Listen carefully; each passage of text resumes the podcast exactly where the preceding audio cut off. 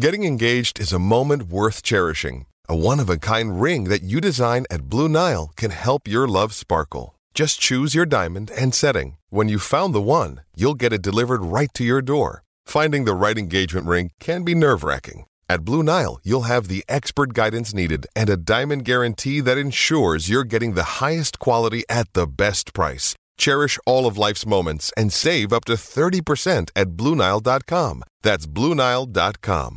Well, time now to talk to Jack Clifford. And uh, he is, uh, Clifton rather, he is the man behind the Red V podcast. Dragons fans will know Jack pretty well. He joins us on Matchday. How are you, Jack? Good, thanks, Chris. How are you doing this afternoon? Mate, I'm doing well. Um, so we know that you know season's all over for you, you boys in mm. terms of, of making the eight, but obviously a lot of planning is already going into uh, who might be coming to the club next season.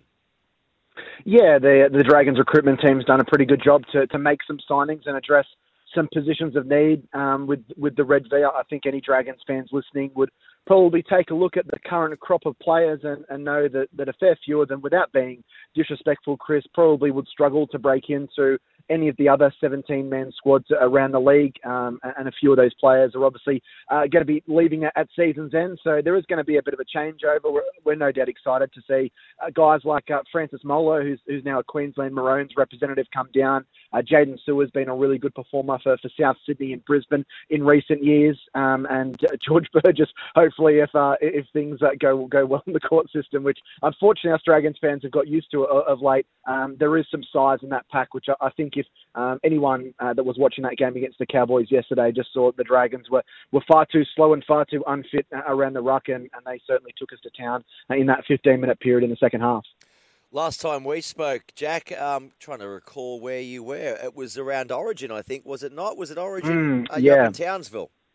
Yeah, yeah, yeah. The season was looking a little bit different, uh, different back then. My word, um, it was. Yeah, yeah. It was uh, good, good times up there. Probably the the last time I probably enjoyed watching a team I support, but uh, well, yeah, it was nice, nice to get the get the win up there. Yeah, I know, but you know, you weren't, uh, you didn't have a crystal ball. You you weren't to know that a, a dozen players or so would be suspended, et cetera. Um, so things have sort of uh, been in a spiral since then. Just quickly round the grounds mm. we go to Manly four, Canterbury nil. thirteen minutes gone. Manly four, Canterbury nil. I missed who scored that try. Um, you're going to be, or you're doing a documentary, or you've done a documentary on your podcast uh, about nineteen ninety-two and nineteen ninety-three. Well, here's a chance to give that uh, that series a plug. Yes, this is our second documentary, uh, Chris. We did one last year um, called Rags to Riches about the nineteen ninety-six St George side that uh, went through the, the season to make the grand final in the, the midst of the Super League war. And uh, this time around, we've done a few years earlier, nineteen ninety-two and, and nineteen ninety-three, uh, back-to-back grand final years for the Dragons. And, and that probably gets focused on a lot more than actually what was achieved under under Brian Smith there. He walked into a, a club that hadn't played finals since Roy Masters was coach in nineteen eighty-five, so it had been close to seven years between between drinks for, for St George, and obviously a, a proud club with a lot of premierships and a lot of semi-final appearances next to their name. That wasn't going to do, so we focus on the impact that Brian Smith had, and we spoke to a, a huge amount of former players, uh, guys like Brad Mackay, Noel Goldthorpe, Tony Priddle, which I know is a, a name that that's, will probably bring back memories for, for St George fans, uh, alongside people like Jeff Hardy and Jason Donnelly that were really solid club players for, for the Saints during uh, during that period. So our, it's, it's a five-part documentary. The, the first part is dropping on the ninth of September on all of our,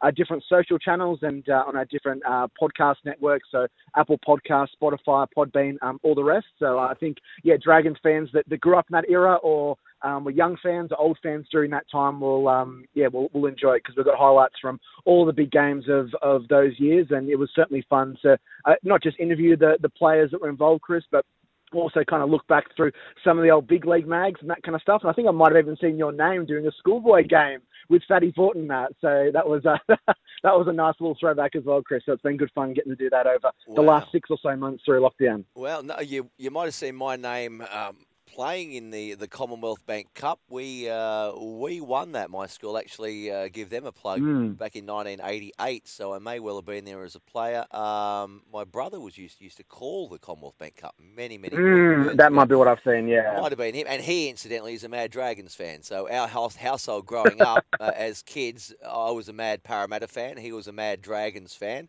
So you can imagine us at uh, the uh, nineteen seventy-seven grand final, wasn't it? seventy-seven, mm, I think it was, yeah. where they had the, it was a nine-all draw. Then we had to go back for the for the replay. Um, I digress on that. Uh, talking to Brad Mackay too, I know him pretty well. We had him on our uh, show mm. not so long ago. Lovely fella, Brad, and he's doing really yeah. good things with the with the fire service these days. Um, I look forward to, to, to listening to that doco, so we can pick that up uh, on the Red V podcast. Um, your chief executive, Ryan Webb, mm. you are going to interview or have already interviewed him. When can we uh, when can we hear that? Yeah, so we chatted with uh, with Ryan this week. So, yeah, that'll be dropping on our next podcast episode, episode eighty-five. So that'll be uh, released about seven o'clock on, on Tuesday night, again, on those on our socials, on our Facebook, Twitter and Instagram, but also our different podcast channels. So, yeah, we... Um, Ryan's been been really good. I don't know if you've had much to do with him, um, Chris, but we've had we've had a lot to do with him. And when you're running a, a fan-run podcast, you don't always be able to get to speak to the big fish. But Ryan's been very generous with the time that he's given to us and, and chatted to us, and even answered those prickly questions that we, we, we threw it out to, to the masses, to the fans, to kind of get their questions and their thoughts on, on what's happening. So we obviously talk about uh, recruitment. We we asked him about whether he deemed this year a success. He said he didn't, um, and we also chatted about what the future for Anthony Hook-Griffin uh, looks like, and um, you can hear all of that um, on this week's uh, podcast episode. So yeah, it was good fun getting to chat to, chat to Ryan, and I guess try and wrap up everything that happened throughout twenty twenty-one, as well as talking about um, the barbecue gate, which which you touched on earlier.